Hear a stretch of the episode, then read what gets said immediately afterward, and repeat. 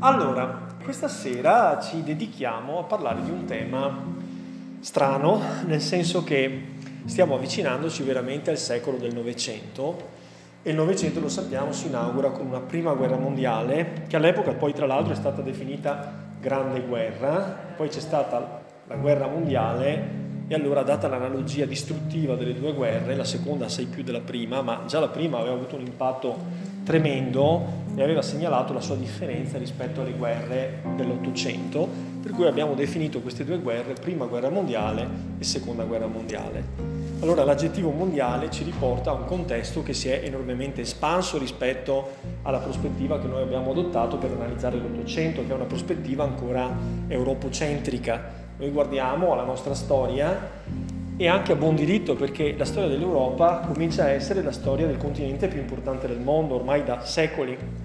Infatti se ci pensate che l'Occidente si sia globalizzato non è un fatto nuovo e almeno dalla scoperta dell'America e ancora prima dai tentativi di navigazione da parte dei portoghesi nella circonnavigazione dell'Africa che la civiltà occidentale ed europea si è aperta al mondo non era un dato scontato perché c'erano altre civiltà in giro per il mondo, anche piuttosto sofisticate ed evolute, ma alla fine quella che è stata in grado di esportare se stessa eh, radicandosi nei diversi continenti è stata quella europea.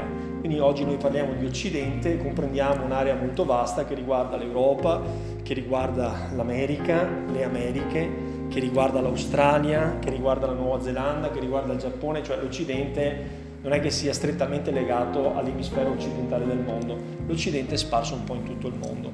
E anche quei paesi come la Cina, che non sono strettamente occidentali, però hanno abbracciato tanti aspetti della cultura occidentale. Però, se ci ragioniamo, il Cinquecento ha visto la creazione di alcuni imperi coloniali, ma altri continenti non sono stati veramente colonizzati nel senso pieno della parola.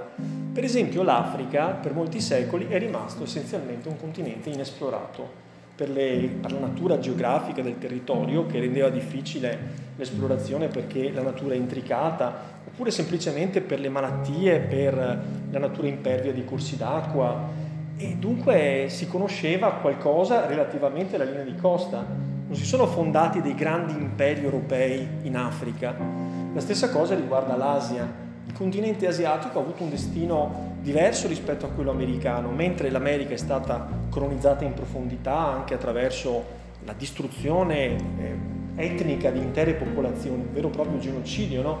Gli indios eh, di America sono stati sterminati prima di tutto dalle sofferenze, dalle privazioni, dalle malattie che hanno portato gli europei, con un altro tema che adesso è passato in secondo piano, però è stato centrale fino a poche settimane fa.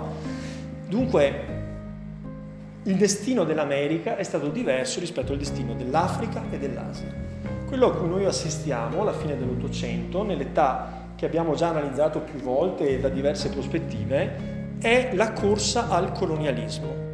Infatti noi oggi viviamo in un mondo globalizzato e vediamo che L'Europa è al centro di flussi migratori che provengono in larga misura dall'Africa e abbiamo una specie di peccato originale che fa sì che ci continuiamo a ripetere che dobbiamo assumere un atteggiamento di disponibilità, di apertura nei confronti di popoli che hanno patito l'occupazione occidentale dei loro territori, eh, l'asservimento, lo sfruttamento, la riduzione in schiavitù. Ma quando è avvenuto tutto questo? E in larga misura tutto questo è avvenuto tra la fine dell'Ottocento e l'inizio del Novecento.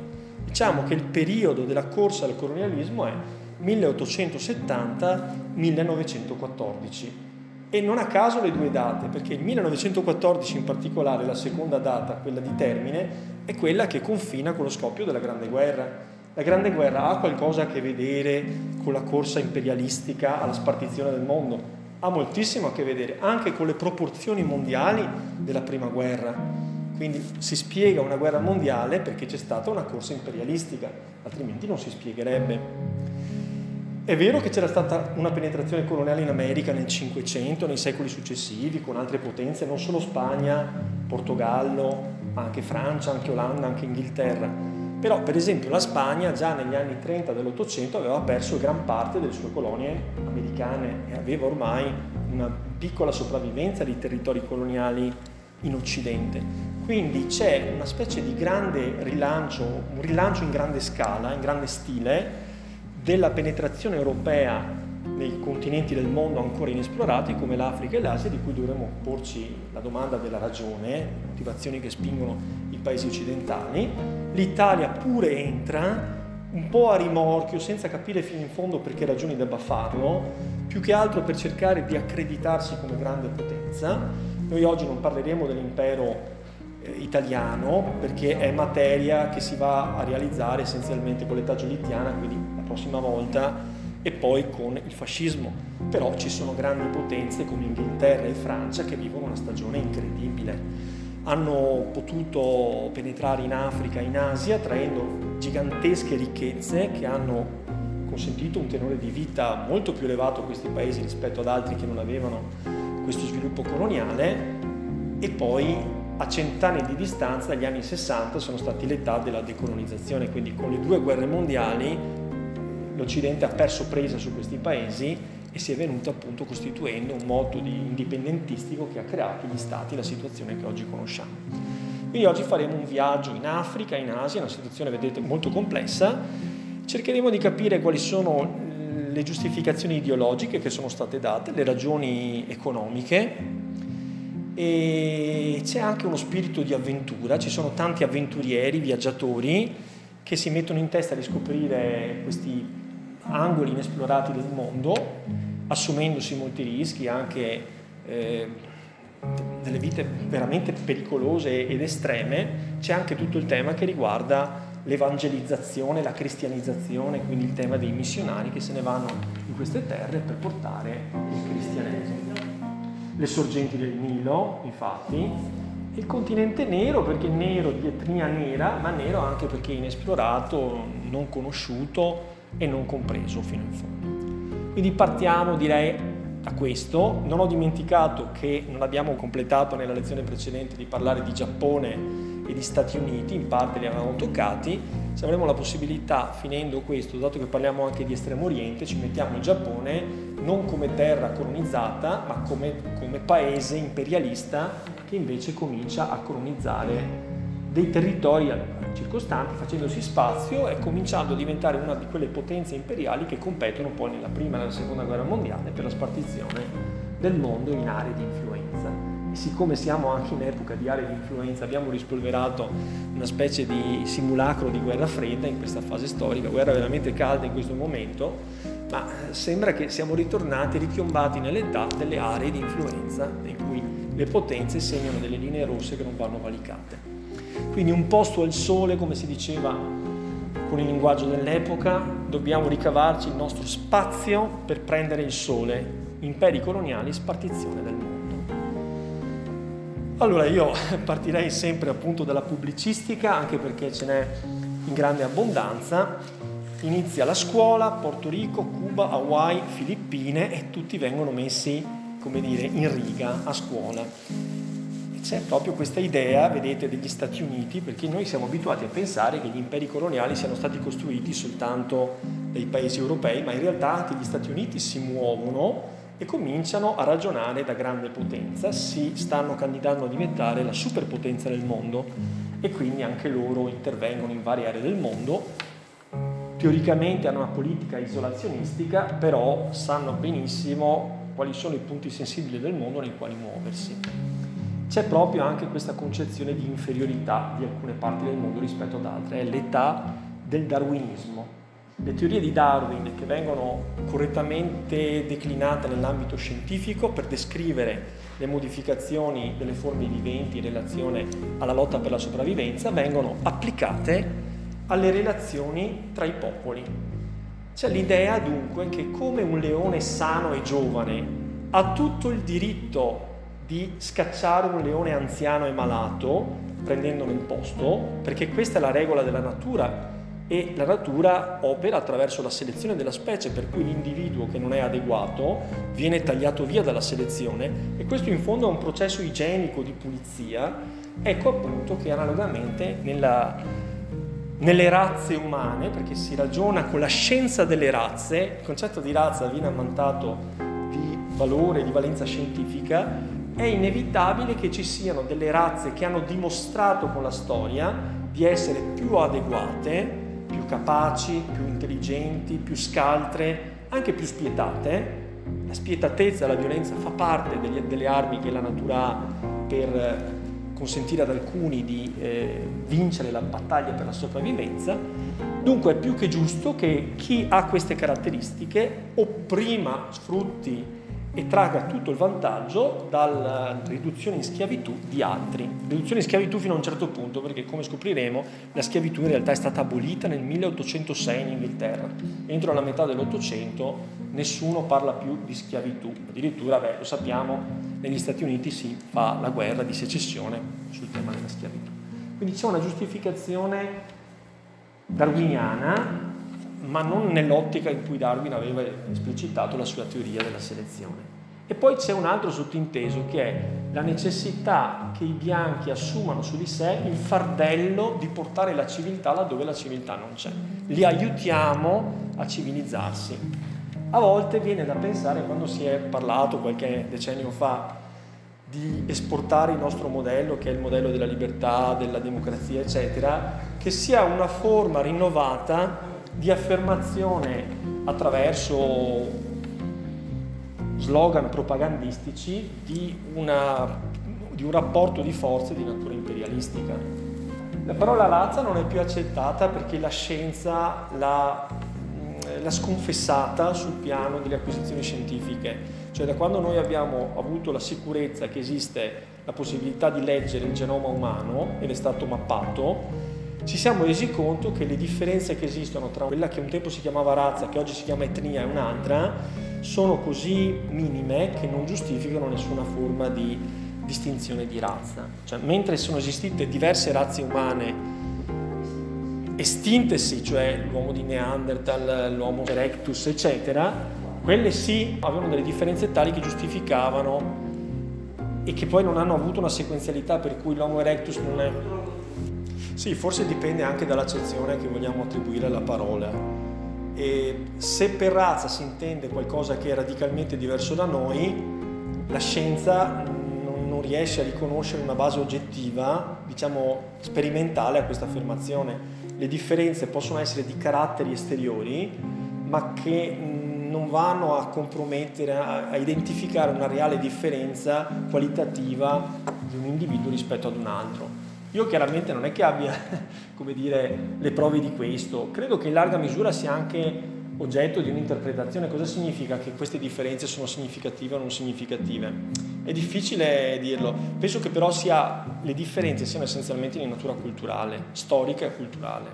E questo, in effetti noi vediamo popoli che hanno molte differenze, però si riconoscono essere nello stesso popolo, al di là del fatto che non sono per niente tutti simili. Altri popoli invece magari sono simili anche nei tratti somatici. Mi viene in mente, non so, per esempio nel mondo orientale sicuramente hanno una minor variabilità di caratteri anche proprio per la storia più isolata che hanno avuto rispetto alla storia occidentale che è stato un grande rimescolamento di popoli.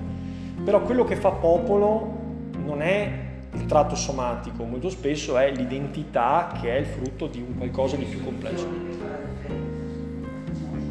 Eh, l'istruzione è importante l'istruzione, però anche la religione, quindi poi anche la lingua, quindi poi anche la famiglia. Sommando tanti elementi si capisce che l'identità è anche un'appartenenza, perché nelle famiglie miste, in cui tu hai una persona di un paese una persona di un altro paese, crescendo il ragazzo di solito decide a quale popolo appartiene, ecco, mantenendo certo un'identità magari un po' sospesa, però si radica in un'identità più che in un'altra e questo in quel caso, che è un caso forse estremo, è il frutto anche di una decisione volontaria o di una sensibilità, di un senso di appartenenza.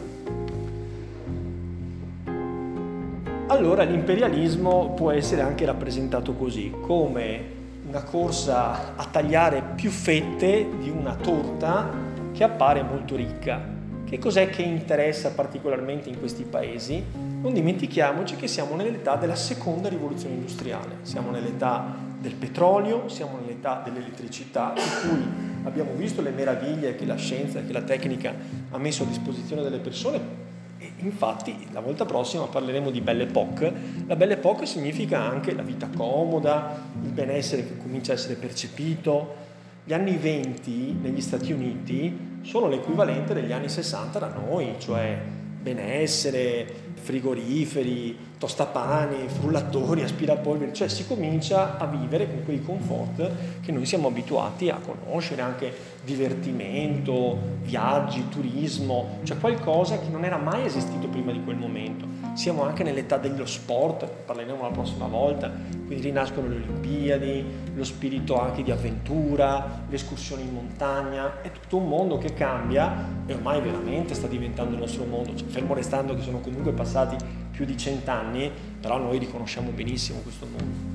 Quindi che cosa fa gola in questi continenti che non c'è in Europa essenzialmente accaparrarsi materie prime, essenzialmente materie prime e anche, come vedremo particolarmente con l'Asia, costringere queste, queste potenze demografiche ad aprirsi al commercio internazionale perché un problema è stato risolto, quello della scarsità, attraverso i metodi e gli strumenti dell'industria si è usciti dalla scarsità e si produce in abbondanza. Ora, dopo una fase nella quale l'Europa è stata sufficiente per assorbire tutti i prodotti che venivano confezionati, adesso c'è bisogno anche di nuovi mercati di sbocco. Non si è ancora inventato il concetto di consumismo per cui una cosa viene acquistata e buttata ed è ancora funzionale perché comunque ci sono altri criteri, cioè di obsolescenza o di, di, moda, che fanno sì che una cosa non sia più utilizzabile, anche se in realtà concretamente lo sarebbe. E quindi c'è bisogno di superare le crisi di sovrapproduzione identificando nuovi mercati, quindi costringendolo ad aprirsi per dare materie prime e costringendoli a ricevere le merci che le industrie occidentali producono. Quindi questo è sicuramente un elemento. Per fare però un po' di storia della parola, la parola imperialismo non è che noi oggi attribuiamo a quello, cioè la corsa coloniale che è qualitativamente diversa rispetto al passato, cioè diciamo alle colonie del Cinquecento, soprattutto per intensità in certi continenti come l'Asia e l'Africa, che prima non erano stati ampiamente colonizzati dall'Europa.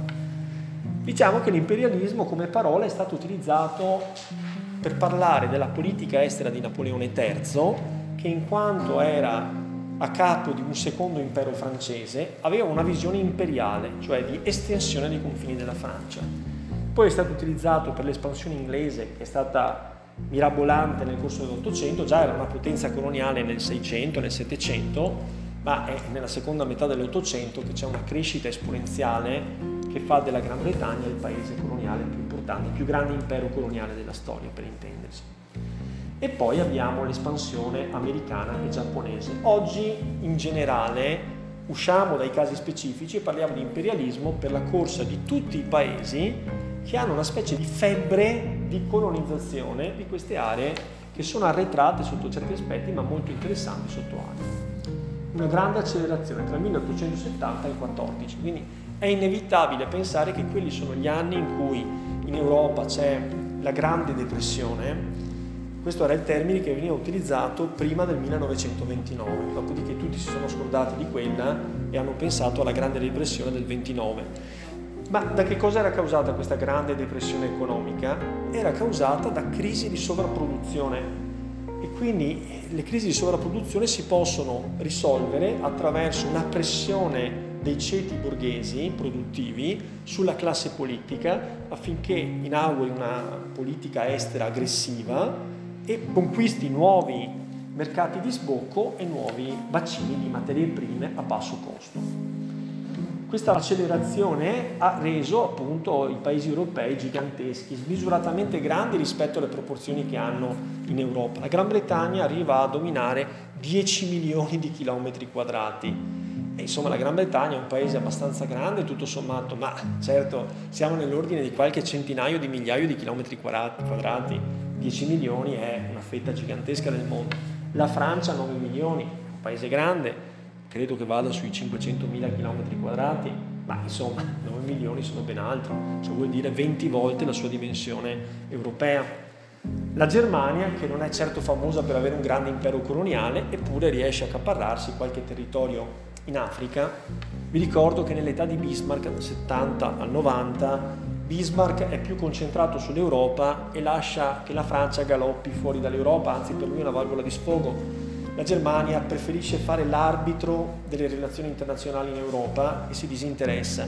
Però dopo c'è Guglielmo II e il cosiddetto Neue Kurs, la Weltpolitik, cioè la politica di respiro mondiale, perché la Germania si mette in testa di diventare la prima superpotenza, superando la Gran Bretagna. E quello porta poi alla Grande Guerra, è chiaro, no?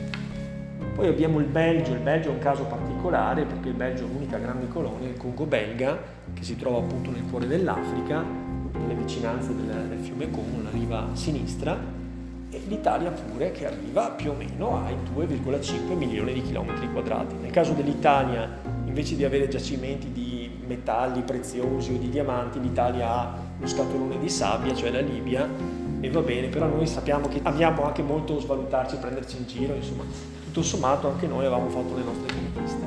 Siamo arrivati a 2 milioni e mezzo di chilometri quadrati, l'Italia misura 301.000 chilometri quadrati, quindi poca cosa.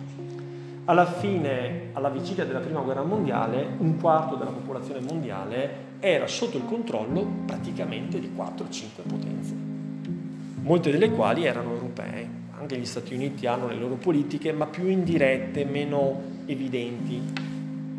Colonialismo contro l'imperialismo si possono marcare le differenze. Allora, il colonialismo del Cinquecento è caratterizzato da un'emigrazione che dipende o dalle persecuzioni religiose, dall'intolleranza o da un sistema ingessato come quello europeo per cui non c'è alcuna speranza di progresso sociale, di scalata della gerarchia sociale e quindi la gente se ne va dall'Europa per disperazione. È quel tipo di migrazione. Invece l'imperialismo dell'Ottocento è strettamente correlato con lo sviluppo industriale che dire, ha dei tassi di crescita molto accelerati e quindi richiede consumo di materie prime e la necessità di mercati di sbocco. Certo, appunto, sotto il profilo dei vantaggi economici, anche le corone del Cinquecento servivano a che cosa? A importare materie prime, ma magari erano più legate ai prodotti agricoli, come per esempio il cotone, oppure il cacao, il caffè, eccetera. E, e, fungevano anche da mercati di sbocco. Forse la natura delle relazioni commerciali cambia un po', il tipo di prodotti cambia, ecco perché materie prime energetiche o metalli preziosi e poi mercati di sbocco di materie finite industriali. E poi anche gli obiettivi, cioè l'America e l'Asia, ma in parte inferiore, e soprattutto l'Africa invece, e poi anche l'Asia viene ampiamente penetrata dai paesi europei nell'imperialismo. La Germania ha un ruolo, abbiamo detto, importante. E questo ruolo però per i vent'anni che vanno dal 70 al 90, quando Bismarck è saldamente in sella, Bismarck vi ricordo è l'artefice dell'unificazione tedesca, con tre guerre prussiane è riuscito a sconfiggere Danimarca, Austria e Francia e ha creato la Germania, più grande di come la conosciamo noi oggi, ma sempre obbediente al progetto della piccola Germania che non includeva l'Austria. Bismarck ha un'idea chiara, la Germania deve diventare una grande potenza, però in questa fase consolida il suo dominio al centro dell'Europa, diventa il paese più importante d'Europa e in questo sottomette la Francia che da secoli era abituata a essere la grande potenza europea continentale. L'Inghilterra poi era tutta un'altra storia. Ecco, il congresso di Berlino, noi vediamo Bismarck che dà le carte per quanto riguarda la situazione europea, ma già con una prospettiva coloniale. Per esempio in Europa c'è la grande questione dei Balcani. Come mai c'è la questione balcanica? Perché abbiamo un impero che va ritirandosi, è l'impero ottomano, la cui capitale è Istanbul, per molto tempo ha spinto cercando di conquistare l'Europa, è arrivata fino ad assediare Vienna, non ci è riuscita, ha conquistato Budapest, si è molto allargato l'impero ottomano, adesso è in fase di ritirata, torna indietro e tornando indietro lascia libero campo a varie altre potenze. C'è l'impero russo degli zar che guarda con interesse al Mar Nero, alla Crimea, al Mediterraneo, vedete la storia come ritorna. Quella è un'ambizione che i russi hanno avuto fin dal Settecento, fin da Pietro il Grande. I due mari, il mare freddo, cioè il Baltico a nord, San Pietroburgo, e poi i mari caldi, il Mar Nero con la prospettiva di avere l'accesso. E chi è che si trovavano contro? L'impero ottomano ma l'impero ottomano alla fine dell'Ottocento è ampiamente in crisi e finirà la sua storia in quanto impero con la Grande Guerra. Combatte dalla parte sbagliata, cioè con la Germania, con l'Austria, con la Bulgaria, verrà sconfitto, nascerà la Turchia moderna che poi va laicizzandosi, occidentalizzandosi con Mustafa Kemal e appunto però quei territori rimangono scoperti, quindi nascono tanti nuovi stati, nasce la Serbia, nasce la Bulgaria, la Bosnia Herzegovina e qui c'è tutto un problema geopolitico perché c'è l'interessamento tanto della Russia quanto dell'Inghilterra per motivi commerciali, dell'Italia che vuole l'altra sponda dell'Adriatico, quanto dell'Austria per esempio, la quale non ha colonie e vuole avere un'espansione da quella religioni diverse, cultura diversa, si addirittura tre religioni, perché abbiamo musulmani, cattolici e ortodossi, con tutti i problemi di questo mosaico molto polverizzato dei Balcani. Quindi abbiamo appunto la nascita di tutti questi stati, la Romania, che pure è oggi in zona di frontiera, la Bulgaria, la Bosnia e Herzegovina, l'Austria se la prende. E allora Siccome tutti quanti ragionano in un'ottica di spartizione imperialistica del mondo e i Balcani sono una specie di Africa vicino a casa e l'Austria è rimasta scontenta perché si è costituita la Germania e lei non ha più quel ruolo centrale che aveva sempre avuto nel centro dell'Europa, allora l'Austria viene accontentata e le viene consegnata una parte di protettorato sui Balcani però la Francia sappiamo che vive nello spirito della revanche, della vendetta, della rivincita. Che cosa ottiene dalla benevolenza di Bismarck? Ottiene di poter avere mano libera sulla Tunisia. Da quel momento nascerà, già in precedenza aveva qualche colonia, eh, tutto il percorso che porterà alla Francia un immenso impero coloniale Nell'82 c'è anche la triplice alleanza, vedete che stanno mettendosi in campo tutte le pedine proprio per la grande guerra. La triplice alleanza è quella che lega insieme l'Italia, la Germania e l'Austria. La funzione di questa triplice alleanza è quella di isolare la Francia, strappare via l'Italia alla Francia e portarla nell'asse con la Germania. Che cosa c'entravamo noi con la Germania? Ma insomma abbiamo combattuto insieme la Germania, la terza guerra di indipendenza, e noi abbiamo preso Roma per dire, ecco quindi, poi la seconda guerra di indipendenza tedesca nel 66 noi abbiamo preso il Veneto, per cui c'era già un collegamento. Certo era un'alleanza innaturale, perché essere alleati con la Germania significava per l'Italia essere alleati con l'Austria, ma l'Austria era quella che aveva Trento, era quella che aveva Trieste, tutte le terre irredente, per cui era un po' innaturale. Quindi un'altra spiegazione di questa triplice alleanza è stata questa, e cioè proprio il fatto che la Francia avesse soffiato di sotto il naso agli italiani la Tunisia. L'Italia aveva guardato con interesse non solo l'altra sponda dell'Adriatico, ma anche la quarta sponda. La quarta sponda era principalmente la Tunisia, perché le nostre isole sono lì prospicenti a quella parte dell'Africa, più che non la Libia. Ma la Francia si era mossa prima e aveva ottenuto il lascia passare. Vai tranquilla, Francia, e potrai prenderti la Tunisia, nella quale c'erano investimenti francesi. Aveva già l'Algeria, il Marocco lo avrebbe preso nel 1912 se ricordo bene. Il Marocco, ci sono due crisi marocchine, il Marocco viene preso dopo.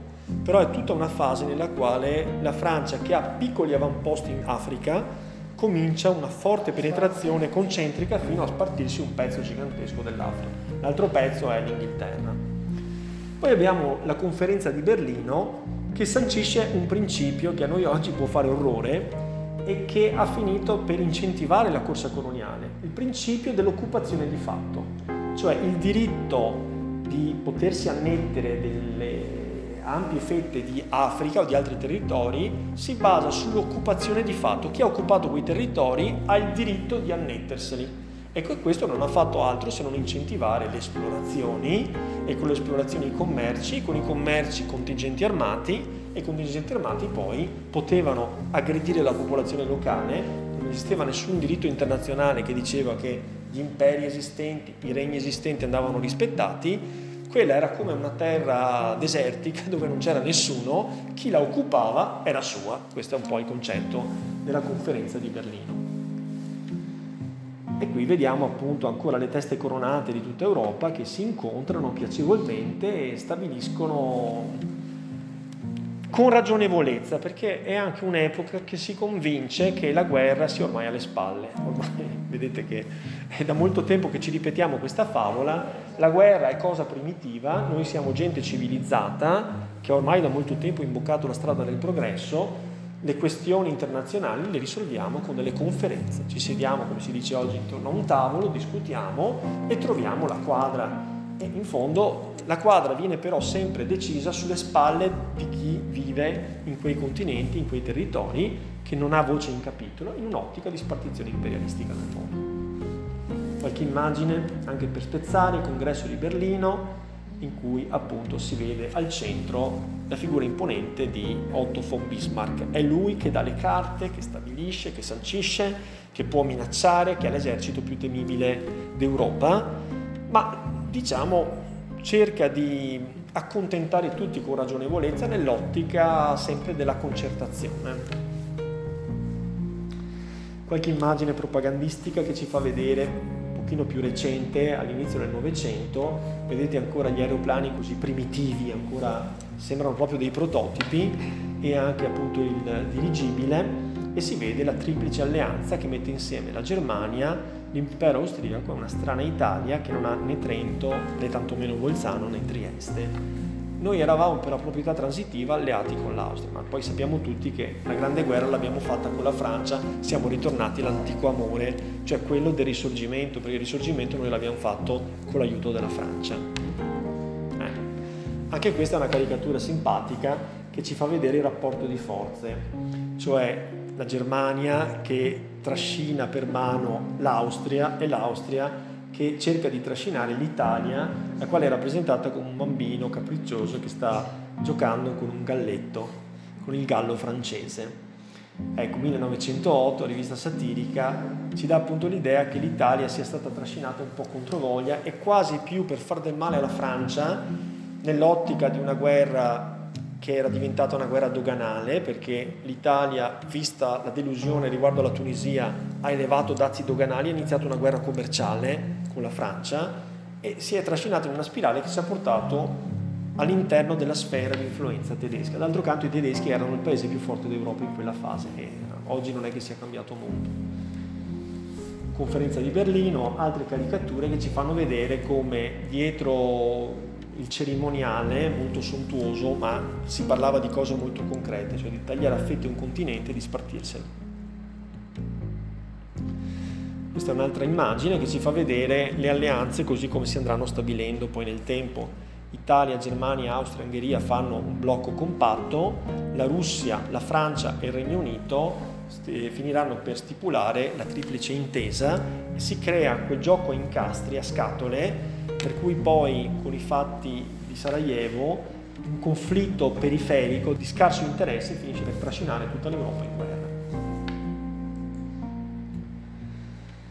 Ecco, quindi ne abbiamo già accennato, la corsa alle colonie, all'imperialismo sicuramente ha un fortissimo impulso che deriva dalle esigenze di una borghesia industriale che ha bisogno di superare la Grande Depressione. La Grande Depressione è un periodo in realtà molto lungo vista con gli occhi di oggi non sembra una vera depressione, più che altro un periodo di minor crescita rispetto alle previsioni, ciò nonostante fu vista con sofferenza anche perché sembrava inverare le previsioni di Marx, il quale stabiliva che il capitalismo sarebbe sprofondato sotto il peso delle sue contraddizioni.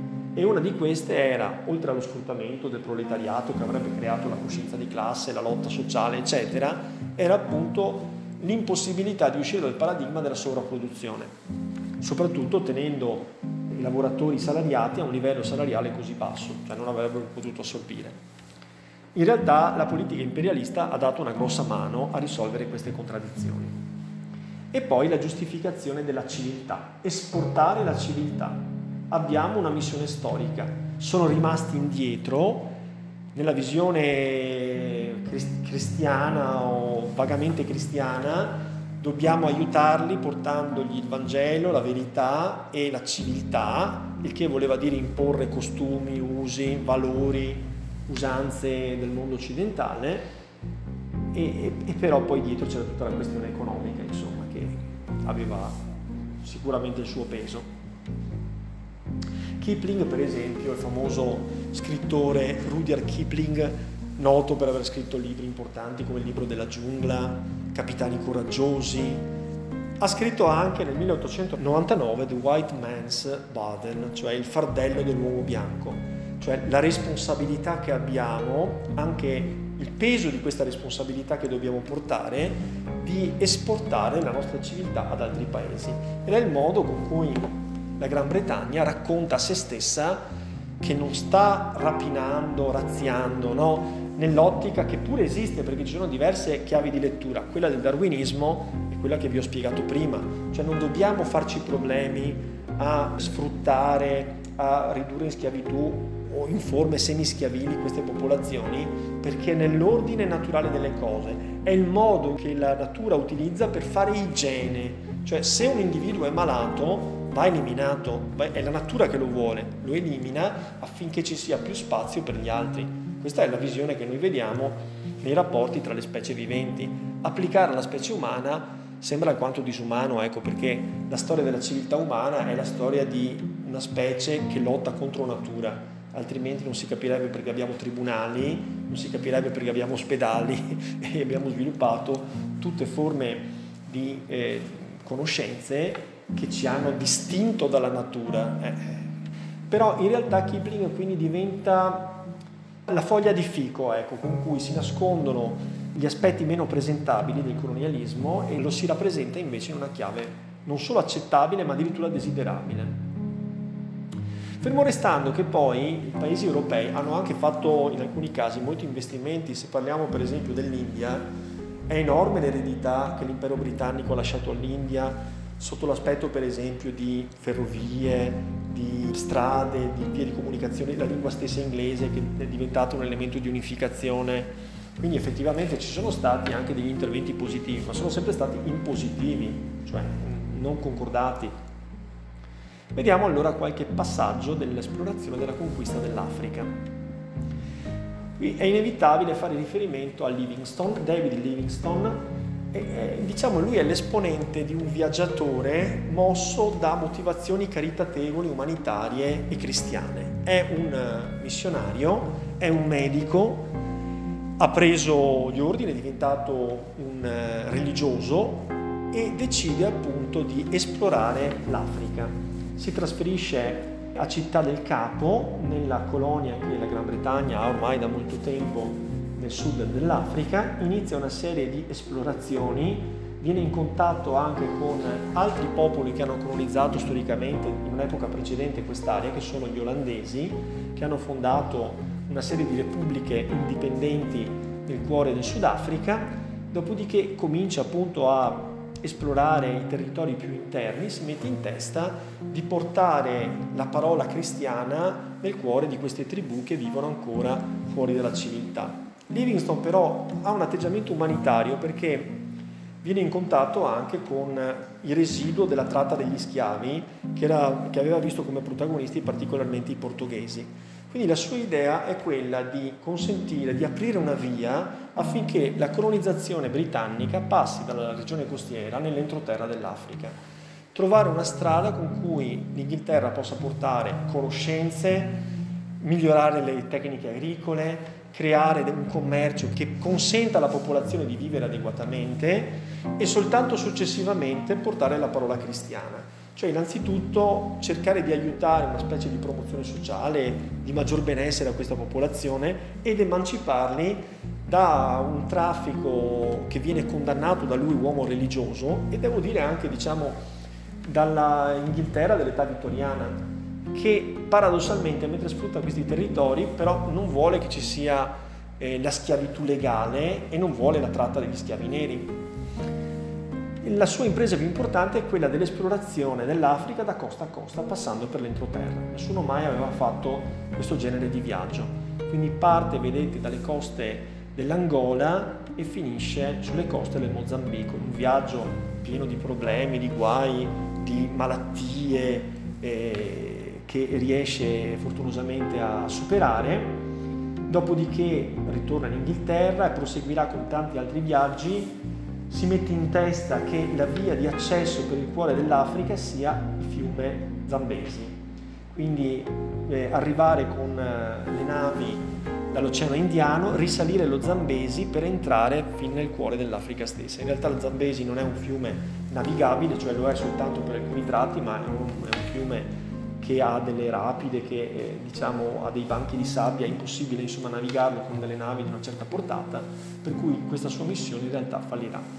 Poi c'è tutta un'altra parte dei suoi viaggi che riguarda l'esplorazione dei laghi di acqua dolce per smentire il mito che il cuore dell'Africa fosse un cuore desertico.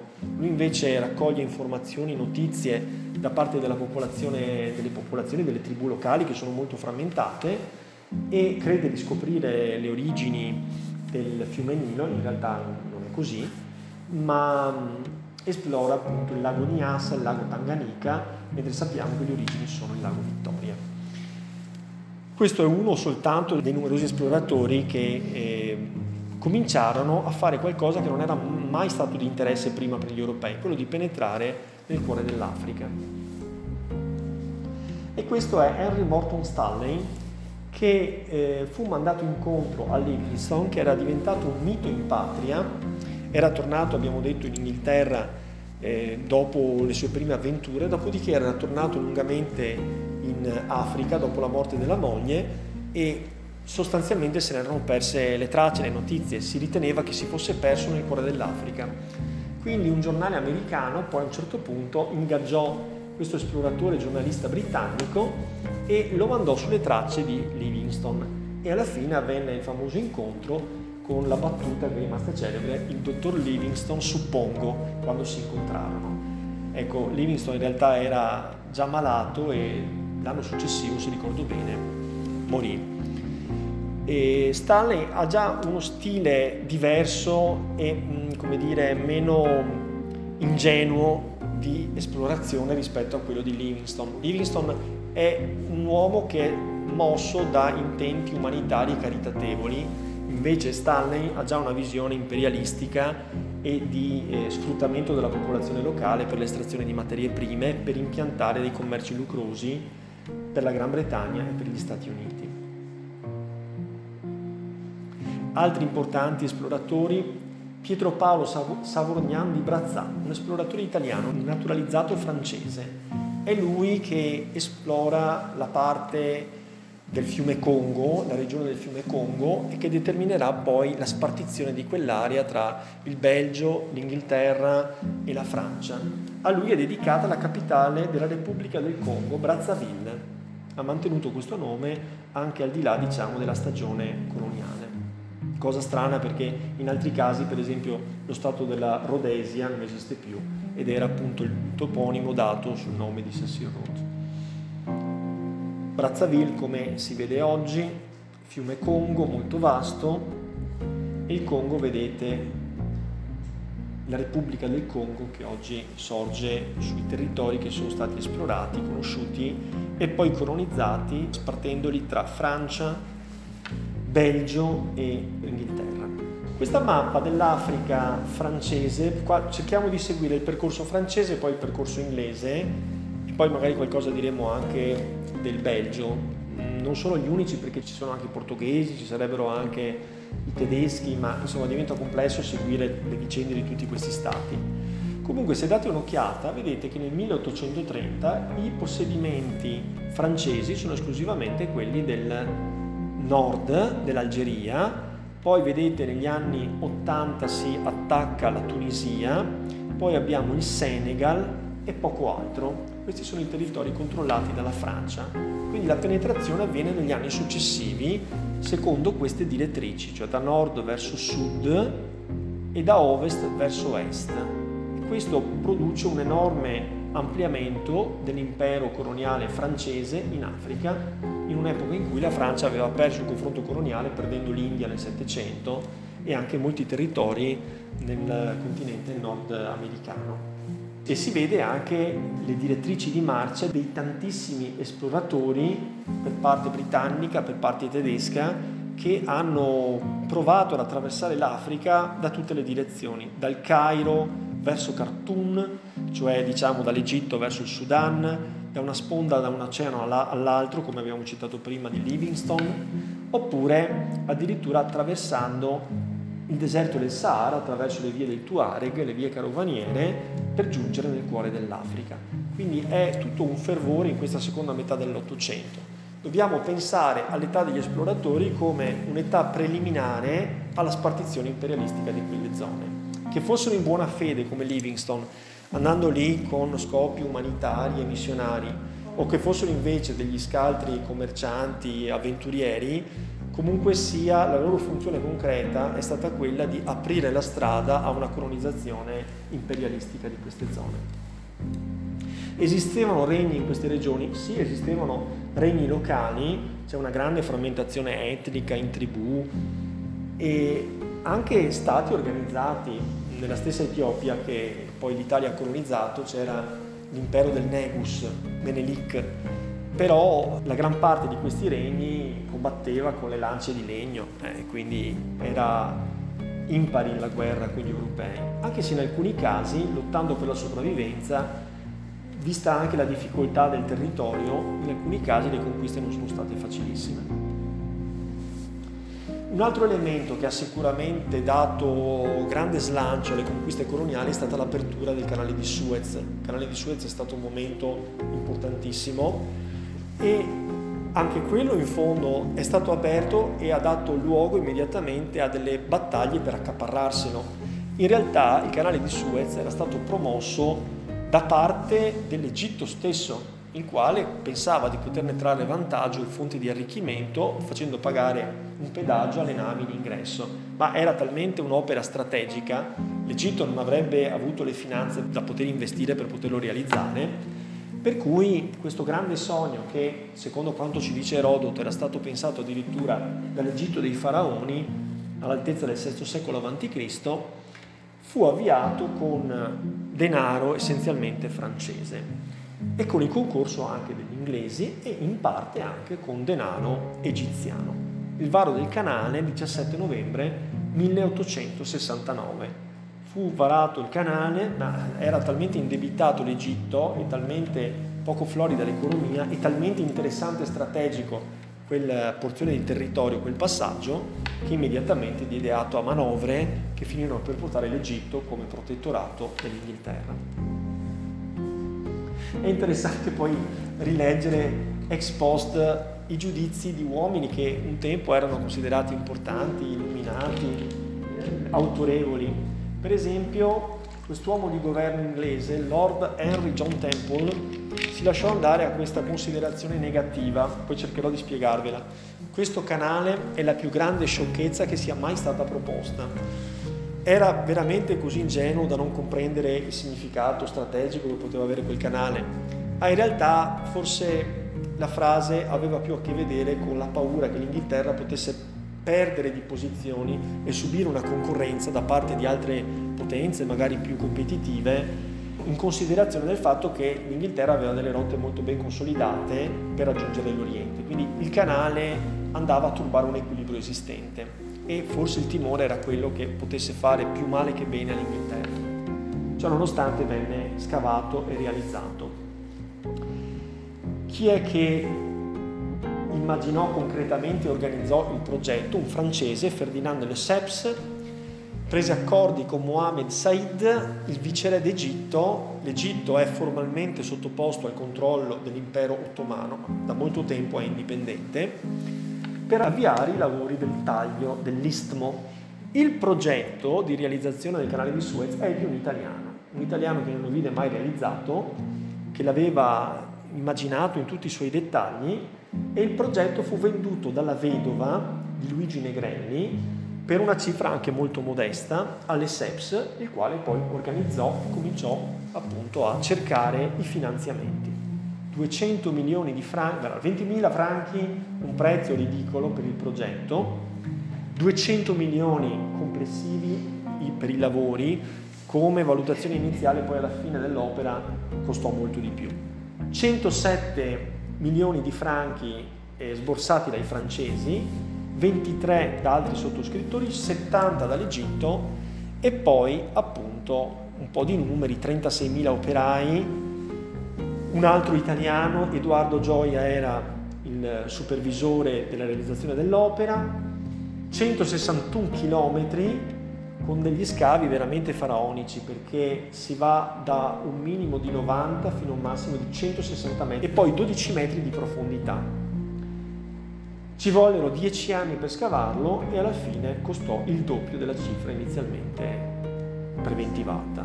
Quindi non capita soltanto a noi di sbagliare i calcoli, ma è sempre capitato anche in passato. Luigi Negrelli oggi non molto citato, però interessante appunto sapere che il progetto, la fattibilità del progetto era stata immaginata da lui. E quindi anche ricordare che per eh, celebrare l'apertura del canale di Suez fu commissionata l'opera della Ida, inizialmente rifiutata dal Verdi e successivamente poi invece questa commissione fu raccolta e nel 1871, alla vigilia di Natale, andò in scena al Teatro dell'Opera del Cairo la Ida. Allora, qualche immagine per capire un po' qual era la situazione al 1870 e come poi evolverà rapidamente nei decenni successivi. La Gran Bretagna essenzialmente controlla la corona del capo, che però è molto meno estesa di quanto possiamo immaginare oggi, non coincide soltanto con lo Stato del Sudafrica. E poi vedete ci sono delle repubbliche che sono autonome, che sono le repubbliche dei Boeri. I Boeri sono i nomi che noi ricordano i cioccolatini, ma il Boero non è soltanto quello, ma erano popolazioni di origine olandese. L'Olanda aveva colonizzato quei territori addirittura dal 600, poi era intervenuta successivamente l'Inghilterra che aveva preso possesso di quei territori, stabilito un trattato di pace con gli olandesi e convivevano. Poi però sono stati sterminati perché malauguratamente sono stati trovati giacimenti di, o meglio, miniere di materie preziose, particolarmente oro e diamanti. E quindi le repubbliche dei Boeri sono state ferocemente combattute e gli inglesi hanno finito per avere la meglio. Quindi l'Inghilterra era stanziata essenzialmente qua. La Francia era stanziata essenzialmente in Senegal e in Algeria, quindi aveva l'Africa occidentale e poi aveva il Nord Africa. Il Portogallo invece aveva delle sue colonie storiche che però erano essenzialmente empori e città costiere, non si avventuravano nell'entroterra. Erano i territori ai quali affluivano gli schiavi con accordi con le tribù locali che facevano un lavoro sporco, cioè quello di andare a prelevare le persone, sequestrarle, portarle poi nelle navi negriere, sia dal Golfo di Guinea da questi territori, il monopolio era stato per lungo tempo portoghese. Venivano portati appunto nel nuovo mondo dove lavoravano nelle grandi piantagioni. Vediamo l'impero francese, questo è quello che avevamo visto prima veramente. Allora si parte dal Senegal, che è di proprietà francese addirittura dal 600. La Francia si era mossa abbastanza presto dopo le prime grandi potenze, la Spagna il Portogallo, poi c'era stata la Francia, l'Inghilterra e poi l'Olanda, queste sono state le prime potenze coloniali. Nel 1830 l'Algeria viene conquistata proprio diciamo, nell'età dei grandi moti degli anni 20-21 e poi 30-31, una specie di tentativo di distrarre l'opinione pubblica da quella spinta che andava nella direzione delle Costituzioni e della Repubblica. Nel 62 la Francia acquista un piccolissimo territorio perché molto spesso la penetrazione coloniale avviene anche così, attraverso compagnie commerciali e l'acquisto legale di territori. Quell'acquisto legale diventa poi un avamposto nel quale si ammassano uomini, mezzi, truppe, dal quale si comincia poi ad allargarsi. Il Djibouti si trova in una posizione che è strategica perché ha l'imboccatura tra diciamo, il Mar Rosso e l'Oceano Indiano.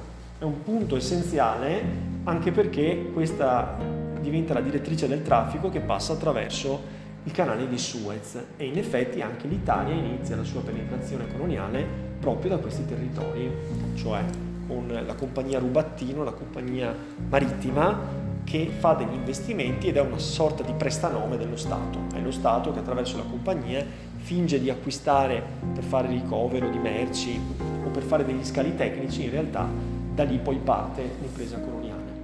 Nell'81 la Tunisia, ne abbiamo parlato prima, c'è stato un lascia passare da parte di Bismarck, avanti con la Tunisia e da lì poi l'Italia entra nell'orbita tedesca. Ecco, fa impressione vedere nel 1914, alla vigilia della Grande Guerra, contrassegnata in rosso l'enorme porzione di territorio che è stata conquistata dalla Francia in 40 anni di guerre africane. Vedete che non soltanto l'Algeria e la Tunisia e nella regione costiera, ma anche il Marocco, anche la Mauritania, anche il Senegal, già lo sapevamo, tutta la parte della Guinea francese, tutta la regione centrale dell'Africa, l'Africa equatoriale francese e il Gabon, cioè la parte destra del fiume Congo sulla base, vi ricordate, di quell'esplorazione di cui si parlava prima, di quell'esploratore italiano naturalizzato francese. E poi il Madagascar. Invece l'altro colore che va osservato, il verde, vabbè lo possiamo guardare, l'Italia, la Libia e quei due territori separati della Somalia italiana e dell'Eritrea. Vedete che ci siamo piazzati proprio dietro il Djibouti, cioè la Somalia francese.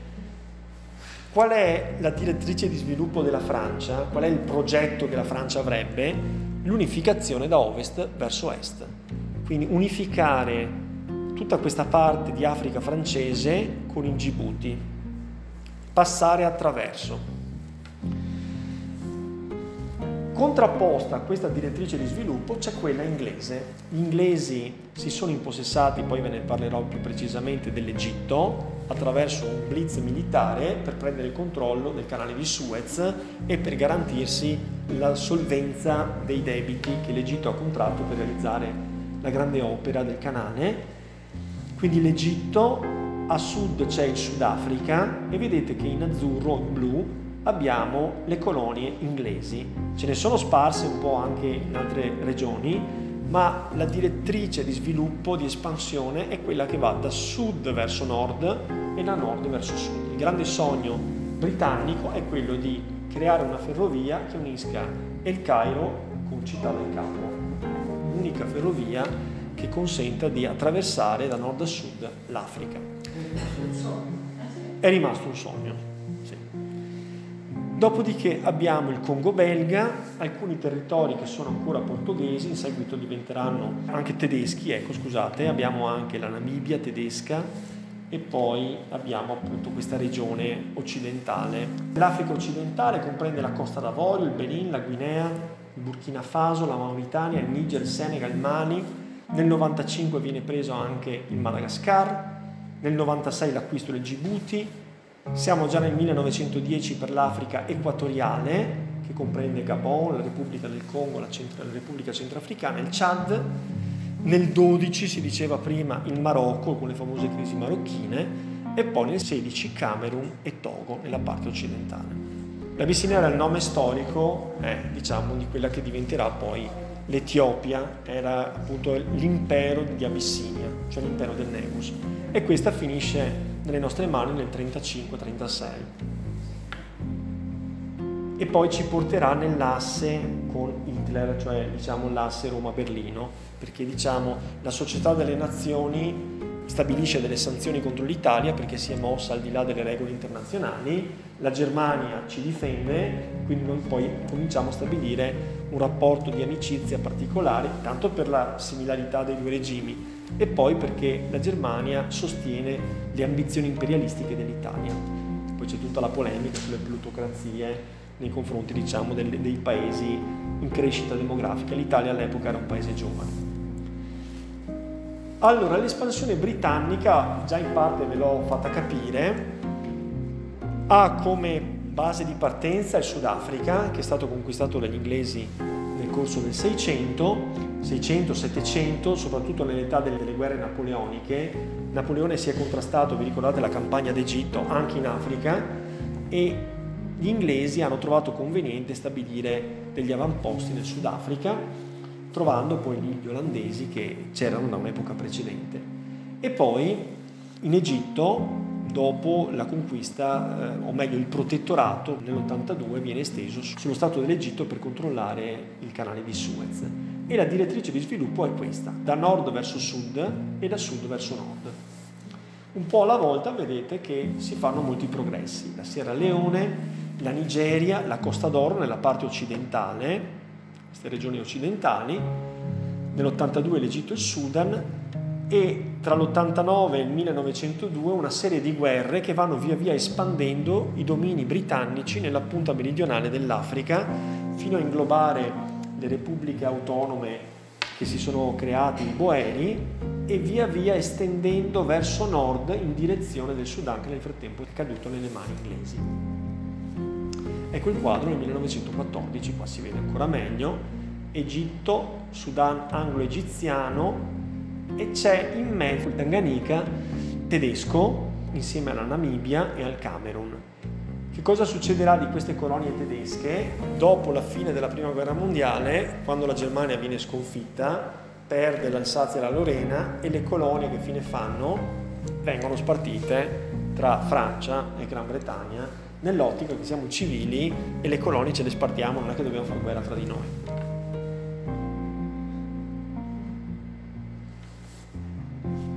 Ecco, in parte ve l'ho già accennata, la guerra anglo-egiziana è quella guerra che scoppia e che viene velocissimamente vinta dall'Inghilterra, la quale sottrae di sotto il naso alla Francia il controllo del canale di Suez. Veramente erano stati gli egiziani, il viceré egiziano che aveva voluto investire, i suoi investimenti erano minori rispetto a quelli delle potenze occidentali, però gli introiti dovevano venire in larga misura dal canale. In realtà l'Inghilterra in parte per proteggere gli investimenti che sembrano in pericolo perché l'economia egiziana non è in grado, a causa dell'indebitamento, di ripagare gli investimenti. In parte semplicemente per la convenienza strategica di controllare il canale e di consentire un libero accesso delle navi dall'India. Pensate l'India che è sotto controllo inglese e quella è una via che abbrevia di molto il viaggio.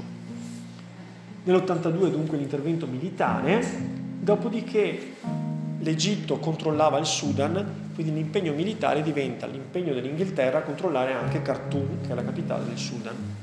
Qui inizia una rivolta musulmana, la cosiddetta rivolta dei dervisci, che sappiamo essere una setta religiosa musulmana e che in un'ottica quasi di liberazione indipendentistica del popolo musulmano, quasi in un'ottica diciamo di scontro di civiltà musulmani contro cristiani, attacca la città di Khartoum e eh, sotto la guida di un profeta, Mohammed Ahmed, chiamato Mahdi, che è un titolo onorifico, conquista Khartoum nell'85 e ci vorranno ben 13 anni di guerra, in una specie di guerra asimmetrica perché abbiamo una popolazione tribale musulmana che tiene testa al più grande impero della storia. Però di queste asimmetrie la storia anche recente ci ha dato grandi esempi, basta pensare all'Afghanistan oppure anche allo stesso Iraq, per dire una situazione che ha visto un imponente dispiegamento di forze che sulla carta erano in grado di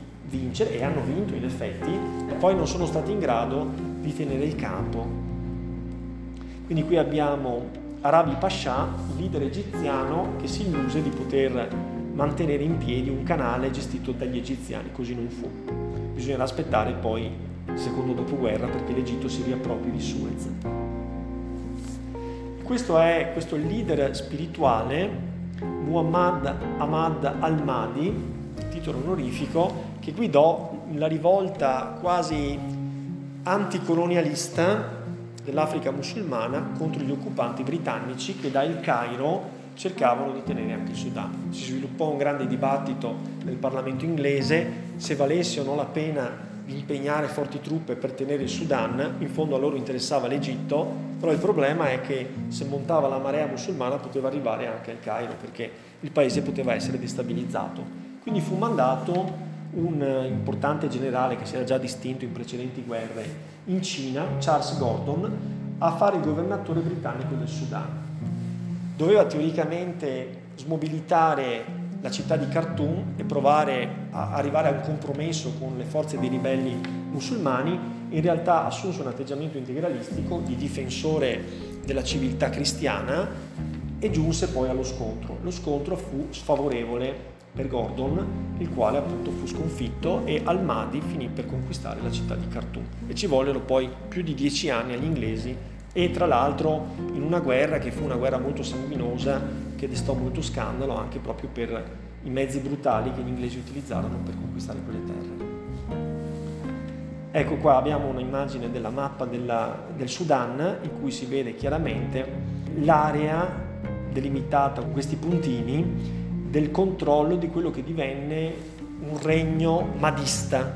Ecco, la guerra si chiama anche guerra madista. E qui si vede appunto la sproporzione delle forze in campo, cioè gli occidentali che combattono in maniera moderna e invece la popolazione locale che utilizza ancora l'arma bianca con modalità molto tradizionali. Ciò nonostante gli inglesi ebbero grossi problemi a controllare questa reazione violenta che aveva proprio il sapore della guerra di religione. L'altra grande guerra combattuta dagli inglesi è quella anglo-boera. In parte ne abbiamo già parlato, Vedete che il nucleo originario storico degli insediamenti inglesi era molto limitato, riguardava la corona del capo e quest'altro territorio separato, e qui verso l'entroterra si erano ritirati gli olandesi che erano arretrati da quei territori che precedentemente controllavano, prima che arrivassero gli inglesi. Poi la scoperta di questi due simboli, cioè di oro e di diamanti in quei territori, fece sì che in parte lo stesso governo inglese, in parte avventurieri spregiudicati in cerca di facile arricchimento, aprissero la strada a un ampliamento della colonia meridionale della Gran Bretagna in uh, Sudafrica. E da lì iniziò poi tutta anche una grande migrazione da parte di gente che veniva tanto dall'Europa quanto da delusi della corsa all'oro, non so se vi ricordiate, che era capitata in California con tutte quelle persone che sognavano di arricchirsi velocemente attraverso la ricerca dell'oro nei grandi fiumi che si diceva appunto fossero carichi d'oro. Ecco, molti di quei delusi provarono la fortuna di qua, cercando attraverso la violenza, la forza o la fortuna di accaparrarsi delle regioni minerarie dalle quali estrarre appunto queste materie. Le due repubbliche erano la Repubblica dell'Orange e del Transvaal. Furono assorbite, ma furono delle guerre sanguinosissime perché nonostante fossero minoranza, gli olandesi vendettero cara la pelle. Più che olandesi è giusto parlare di boeri perché era una popolazione che da molto tempo era insediata qui e si era anche appunto mescolata con la popolazione locale. Tra l'altro i boeri sono la causa dell'apartheid. Gli inglesi inizialmente avevano un atteggiamento abbastanza liberale e di considerazione umanitaria diciamo, della popolazione nera. Erano invece i boeri che avevano un atteggiamento di sfruttamento e di riduzione in schiavitù dei neri e questo finì poi per essere adottato come strumentale a una più veloce estrazione delle materie prime di questa zona. Quindi due guerre anglo-boere che terminano nel 1910 con la creazione dell'Unione Sudafricana e l'inizio dell'apartheid. Ecco, ne parlavamo prima, la Rhodesia, oggi non più esistente, al suo posto c'è lo Zimbabwe, è stata il risultato di un'azione di conquista da parte di un grande uomo d'affari che era giunto in Africa a 17 anni a lavorare all'interno di una piantagione di cotone con eh, un'ambizione limitata di cercare di ottenere un certo benessere attraverso una cultura tradizionale. Poi però si erano scoperti casualmente delle pietre molto luminose con cui i bambini stessi giocavano nelle regioni occupate dai boeri, si era scoperto che venivano da miniere abbondantissime di diamanti, Cecil Rhodes aveva compreso immediatamente, fiutato l'affare, spregiudicato com'era, da un atteggiamento tra l'altro positivo che aveva con la popolazione nera, con la quale condivideva tutto e aveva un atteggiamento di, di, di rispetto, ma comprese immediatamente che c'era lo spazio per diventare ricchi e potenti e quindi acquistò dei territori, riuscì a trovare delle miniere, cominciò uno sfruttamento intensivo di queste miniere e diventò una persona ricca e così influente da essere nominato poi primo ministro della colonia del Capo dal 1890 al 1896. Si impegnò per tutta la vita ad estendere il territorio conquistato dagli inglesi verso nord e fu lui a inventare quell'idea di costruire una ferrovia che unificasse il nord con il sud, il Cairo con Città del Capo. Ecco, tanto per capirci, Cecil Rhodes aveva dei metodi molto sbrigativi, nonostante il suo atteggiamento curioso, anche comprensivo nei confronti dei neri, quando era ancora semplicemente un lavoratore all'interno di una piantagione, poi in seguito comprese invece che la manodopera nera poteva essere sfruttata, si convertì alla causa dello sfruttamento schiavile dell'apartheid. Però non so se lo sapevate, ma fu lui il fondatore di una delle case più importanti che distribuisce diamanti in tutta Europa e penso in tutto il mondo, che era De Beers. Eh, stabilisce i prezzi perché dicono che abbia delle enormi riserve per cui sia in grado poi di, a seconda di quanti ne fa uscire, governare la politica dei prezzi. Quindi un avventuriero privo di scrupoli, odiatissimo per i suoi modi brutali, e però eh, divenne una persona estremamente ricca e potente e fondò un vero e proprio impero che ancora oggi gli sopravvive. Belgio e Germania si muovono ma sono meno, sicuramente meno importanti rispetto ai due paesi della Francia e dell'Inghilterra. Sempre la famosa conferenza di Berlino, quella che aveva deciso che chi occupava un territorio se l'era anche accaparrato sul piano giuridico, cioè nessuno poteva contestarglielo, e mm, stabilisce anche il modo di spartire la regione che riguarda l'alto, il medio e il basso corso del fiume Congo. Qui una serie di esplorazioni dà luogo alla scoperta di giacimenti di metalli preziosi in Katanga. Katanga viene sfruttato dal punto di vista coloniale da parte di Leopoldo II nel Belgio nasce un conflitto per l'attribuzione di questi territori così ricchi da parte del Portogallo che controlla l'Angola, regione costiera, e invece di Leopoldo II del Belgio che ha trovato queste risorse minerarie e intende sfruttarle. Quindi interviene nuovamente Otto von Bismarck, il quale stabilisce che la divisione dell'area deve compensare tutti, anche quelli che non c'entrano direttamente, nell'ottica che è meglio spartire in maniera da non generare conflitti, rivalità eh, o, o sete di vendetta. E allora si divide così. Si divide una parte del territorio, cioè la riva destra del Congo del Niger, andrà alla Francia ed è il nucleo appunto che diventerà francese. Poi invece l'altra riva finirà nelle mani dell'Inghilterra e poi il Togo e il Camerun, che qui non sono inquadrati, finiranno alla Germania e il Belgio otterrà la sovranità personale del Congo. In questa maniera tutti quanti saranno soddisfatti. Il re del Belgio sfrutterà in maniera disumana questi territori, anche lui sarà appunto il simbolo dello sfruttamento più bieco delle risorse dell'Africa e gli altri stati importanti avranno una loro compensazione. L'Italia vedete che non viene presa in considerazione perché non viene considerata nel novero delle grandi potenze che debbono essere compensate per evitare che ci siano turbamenti nella pace generale. Ecco, questo è quindi il quadro generale. Abbiamo il Camerun tedesco, la Nigeria inglese, la Costa dell'Oro, cioè il Ghana, che è inglese, Togoland, cioè il Togo che è tedesco, e poi l'enorme regione francese, poi appunto abbiamo il Congo belga, cioè l'alto corso del, del Congo, l'Angola che è portoghese, il Mozambico che è portoghese, la Germania, la Namibia e il Tanganyika e poi tutta la grande regione inglese che unisce Egitto e Sudan e scende poi in Kenya, in Uganda e poi l'espansione da sud verso nord grazie a Cecil Road, ecco qua vedete nord della Rhodesia, sud della Rhodesia e sono tutte le aree che sono state esplorate da Livingstone di cui si parlava prima. Quindi l'Africa è completamente presa.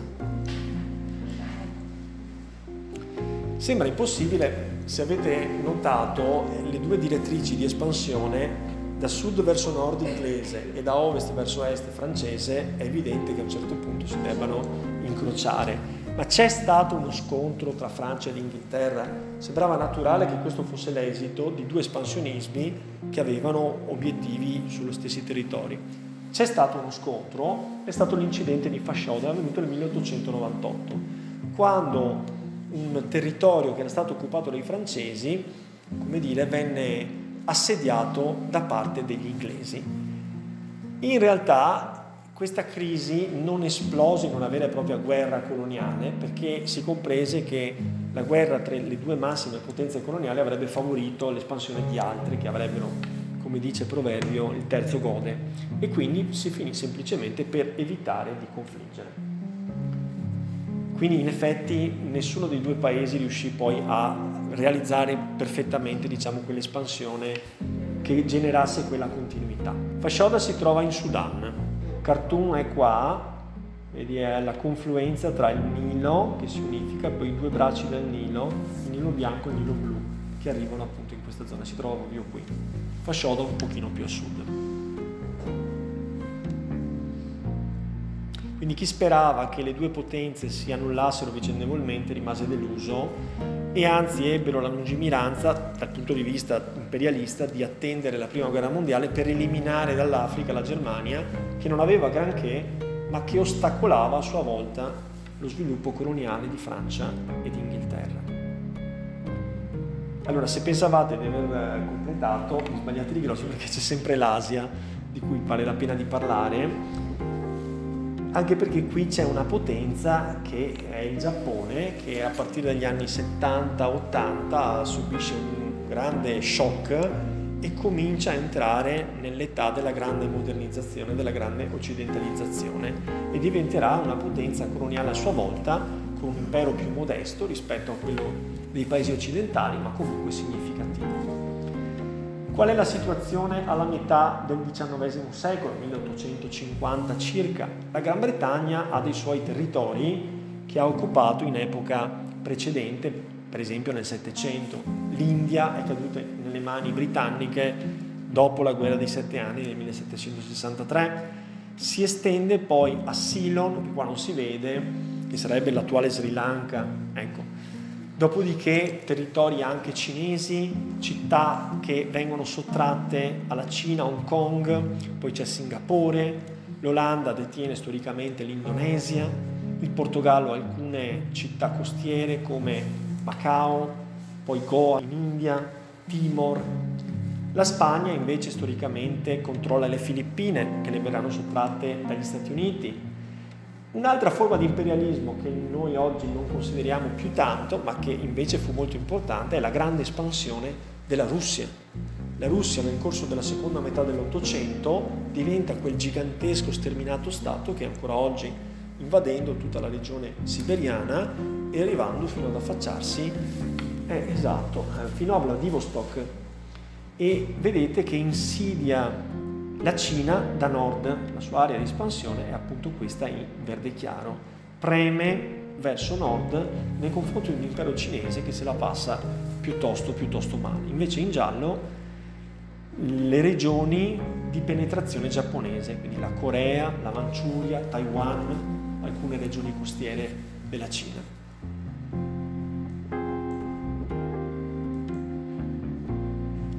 Ecco, qui forse si capisce meglio l'impero inglese in Oriente, la Compagnia delle Indie Orientali è quella che governa tutto questo gigantesco territorio, la Compagnia delle Indie.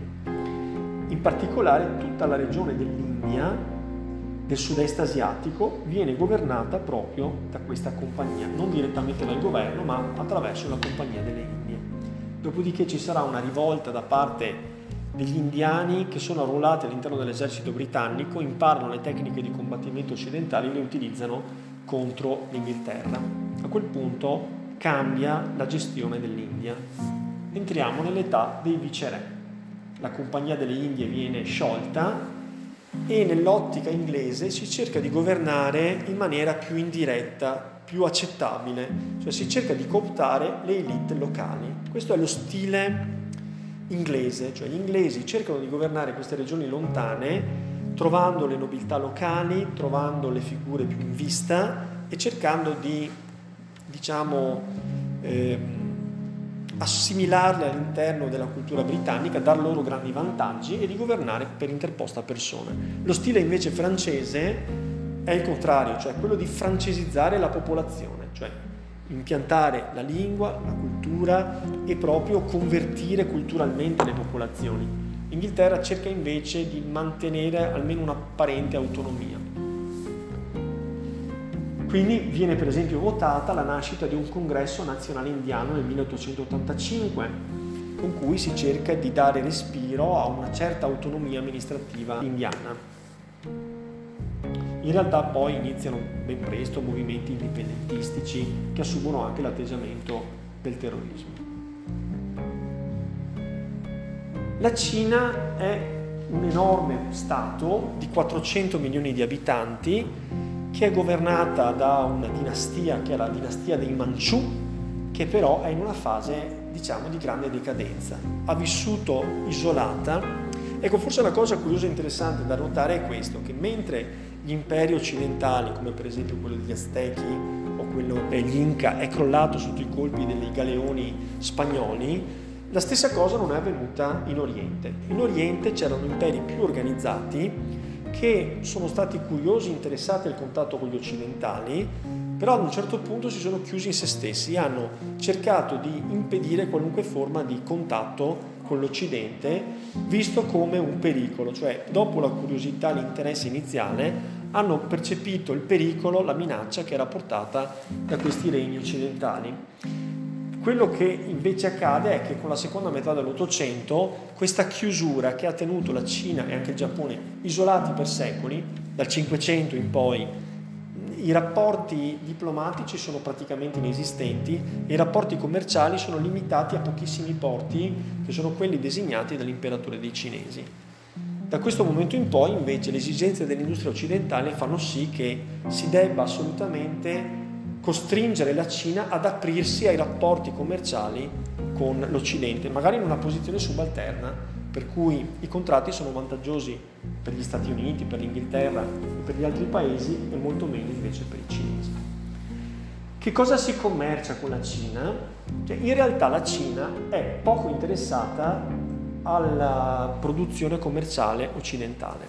Cioè la visione dell'imperatore cinese è che la Cina è un grandissimo paese che non ha bisogno di nessuno e che produce al suo interno tutto ciò di cui c'è necessità. Per cui può essere interessata in, come dire, porti commerciali molto circoscritti, molto limitati, in maniera che la popolazione non abbia contatto con gli occidentali, a smerciare i propri prodotti e a incamerare metalli preziosi.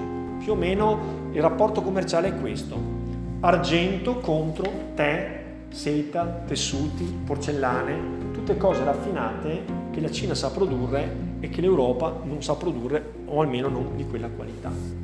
Quello che cambia nella seconda metà dell'Ottocento è che questo rapporto che vedeva il vantaggio tutto dalla parte cinese, perché la Cina tirava dentro metalli e esportava prodotti dell'artigianato che davano benessere e ricchezza alla popolazione locale.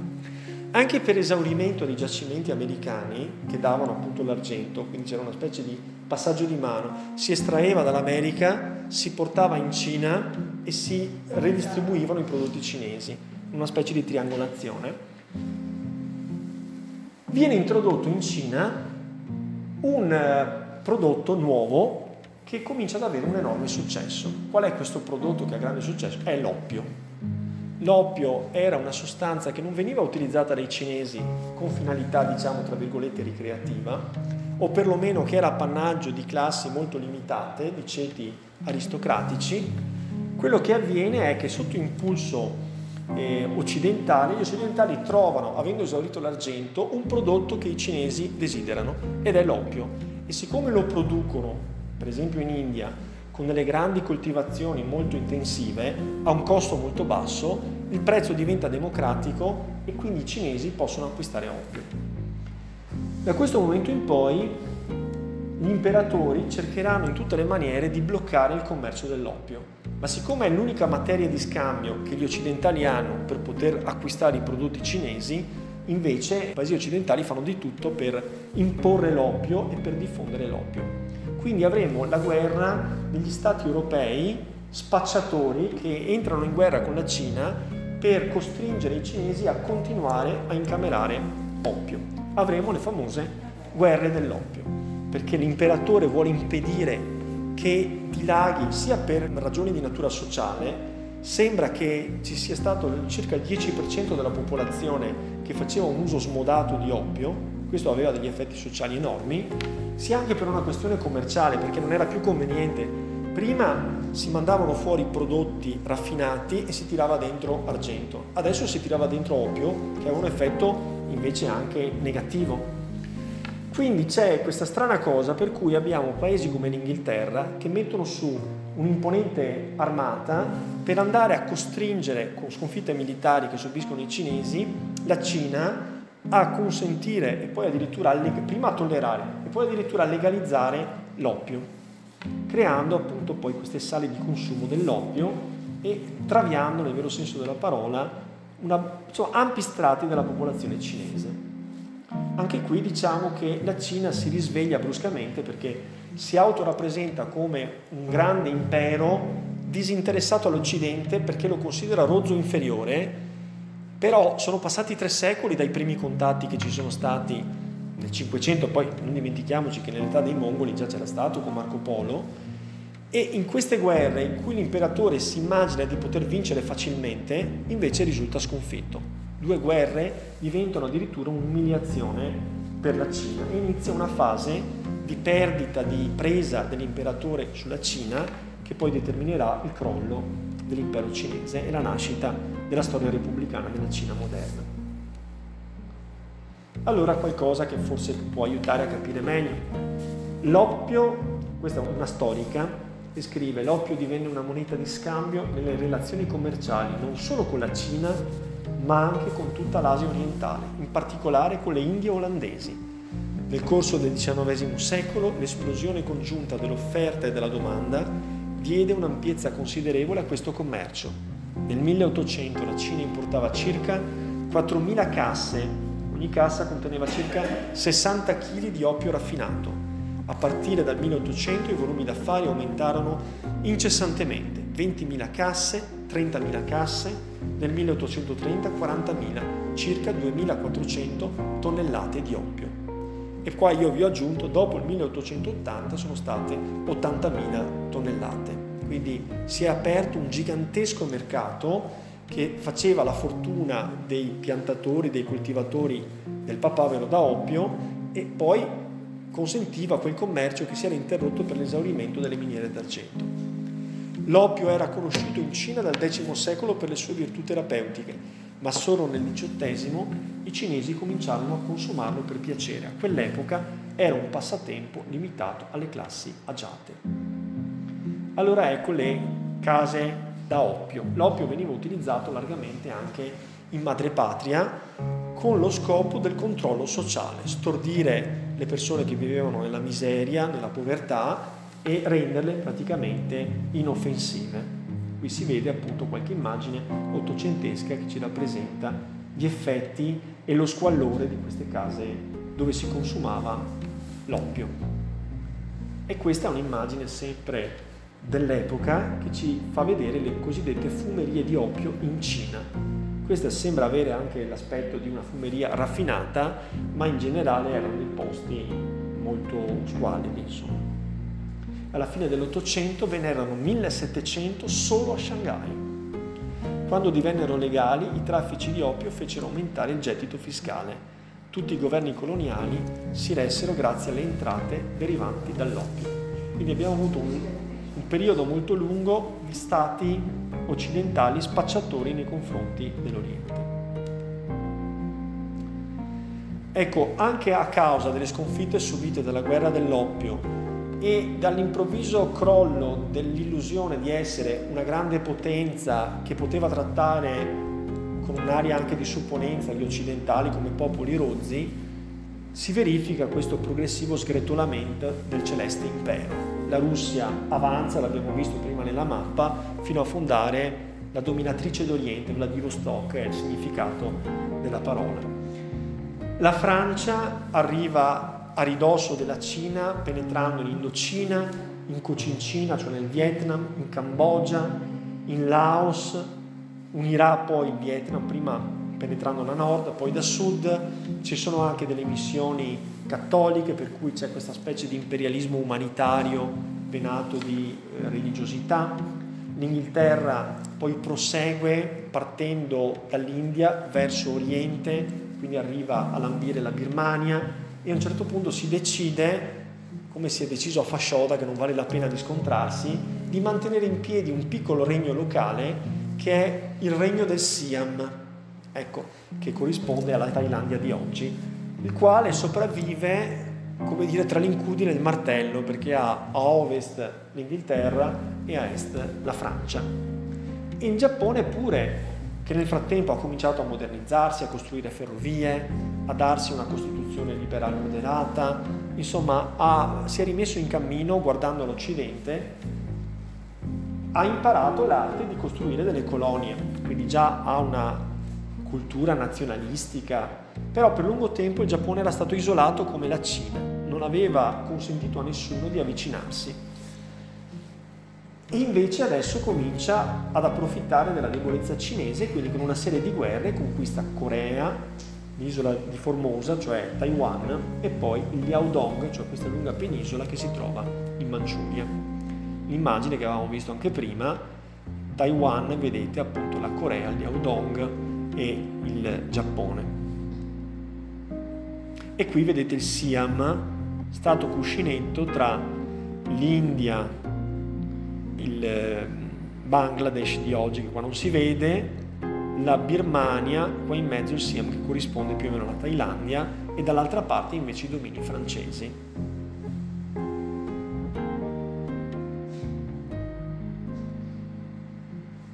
Ecco, Hong Kong è proprio una di quelle città che vengono strappate alla Cina attraverso le guerre dell'oppio e diventa controllata dalla Gran Bretagna un avamposto praticamente inglese nel pieno delle cuore della Cina. La rivolta di Buxer è una specie di tentativo nazionalistico da parte della Cina di rialzare la testa, si manifesta come contestazione sia del potere imperiale, ma è anche spinto da parte di un'imperatrice, Sun Shi, a cercare di respingere con una specie di cultura xenofoba, di odio nei confronti degli stranieri, anche motivato, nel tentativo di ripristinare l'orgoglio nazionale cinese. E c'è una serie di scontri che si verificano al punto che l'Inghilterra mobilita un gigantesco esercito di 16.000 uomini al quale partecipano diverse nazioni, tutte quelle cointeressate allo sfruttamento della Cina sia come riserve di materie prime, ma soprattutto per le questioni commerciali di qui sopra, al quale partecipa anche l'Italia. Perfino l'Italia vuole essere della partita perché nel frattempo siamo nel 1900, cominciamo a essere interessati ad ampliare i nostri domini coloniali e chissà, far parte di questo contingente internazionale, una specie di, come possiamo chiamare, società delle nazioni europee che però fa il bene dell'Europa non preoccupandosi del diritto internazionale di questi paesi, di questi regni. L'imperatore viene messo in fuga, Pechino viene conquistata da parte di questo contingente internazionale, addirittura la Cina verrà umiliata perché sarà costretta non soltanto ad aprire tutti i suoi porti, a legalizzare l'oppio, cosa che aveva già fatto precedentemente, ma a lasciare libero sfogo a queste fumerie, ma addirittura a pagare i danni all'esercito occidentale per via di questa rivolta dei Buxer. I Buxer erano una società segreta. Questa era appunto l'imperatrice che aveva animato e ispirato questa rivolta contro l'Occidente che però fallì. Sun Si diceva, ho pensato spesso di essere la donna più intelligente che sia mai esistita. 400 milioni di persone dipendono dal mio giudizio. Quindi poteva avere il controllo su un numero di anime pari a quello della regina d'Inghilterra.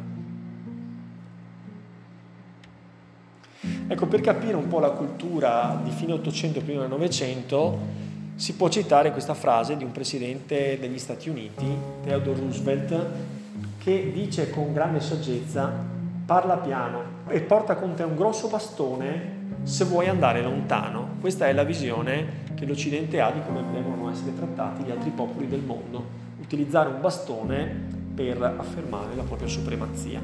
Ma l'America a cosa guarda? A chi guarda? E l'America guarda a casa, a casa sua, ovviamente. Qual è il continente che deve essere spolpato e spartito dagli Stati Uniti? È l'America. L'America agli americani. Ma a quali americani? A quelli degli Stati Uniti. Quindi si guarda l'America Latina come l'impero sotto casa e infatti gli Stati Uniti avranno da un lato sono isolazionisti, cioè indifferenti rispetto alle questioni occidentali europee, dall'altro lato però si fanno spazio a casa loro. Sono quindi interessati ad ampliare il proprio territorio con la guerra contro il Messico, conquisteranno le Filippine in Estremo Oriente, faranno di Cuba una specie di Las Vegas americana, trasformandola in un territorio prima della rivoluzione di, di Battista. Sì, Battista è appunto una specie di Longamanus americana e poi avremo Castro e ci sarà la rivoluzione. Panama è l'equivalente di Suez eh, nel continente americano, gli Stati Uniti sono interessati a investimenti per tagliare insomma, l'America in due metà. 1916 l'apertura del canale.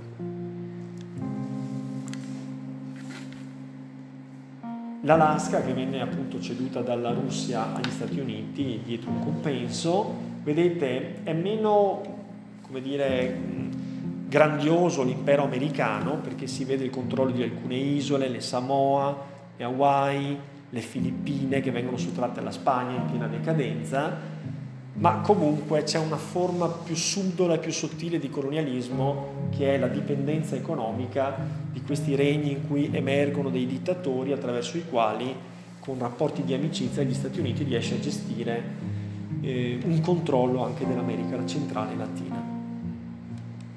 Ecco, con questo siamo arrivati alla fine di quello che era l'oggetto della nostra lezione di oggi.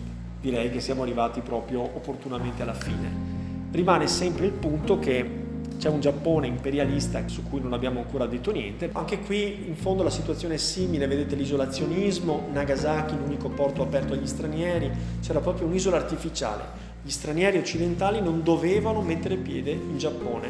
Ecco, la cosa che salta agli occhi è la differenza di rapporto, cioè mentre in America c'è stato il crollo verticale degli imperi, che pure erano organizzati, ma c'era una differenza di civiltà enorme, i contatti con l'estremo oriente non hanno portato a un crollo immediato delle strutture. La scelta dell'Oriente è stata questi sono pericolosi ed è bene che se ne stiano lontani. Possiamo con il contagocce avere dei rapporti che siano però a nostro vantaggio e questo è durato tre secoli. Però nella seconda metà dell'Ottocento questo isolazionismo ha penalizzato la civiltà giapponese e cinese che sono rimaste arretrate rispetto all'Occidente, il quale nel frattempo ha avuto l'illuminismo, la rivoluzione industriale e tutto quel cammino di progresso dell'industrializzazione che ha portato poi l'Occidente ad essere chiaramente egemone. Non è crollata la Cina, non è crollato il Giappone, il Giappone ha capito prima della Cina che doveva occidentalizzarsi e lo ha fatto in maniera drastica e radicale attraverso un intervento dall'alto con una rivoluzione dell'imperatore, il quale ha creato le ferrovie, costruito la base dell'industria, creato la banca giapponese, ha governato l'ammodernamento del Giappone da una posizione più paritaria rispetto alla Cina che invece ha subito proprio diciamo, uno spolpamento da parte dell'Europa prima di, attraverso la lunga marcia di Mao, rinascere sotto forma di repubblica. Repubblica poi con tutto il percorso comunista che l'ha portata ad essere oggi dopo più di cento anni. Ecco, quei decenni là sono per la Cina i decenni della vergogna. La loro storia gloriosa, che è millenaria e continua, rispetto alla nostra, che invece è stata interrotta dalla caduta dell'impero romano, da tutta la questione medievale, eccetera, però quei decenni sono stati, loro lo chiamano il secolo della vergogna nel senso che hanno perso l'impresa, sono rimasti indietro dopo essere stati per molto tempo il faro della civiltà. Va bene, mi fermo perché altrimenti approfitto troppo di voi. Grazie mille. Grazie a te.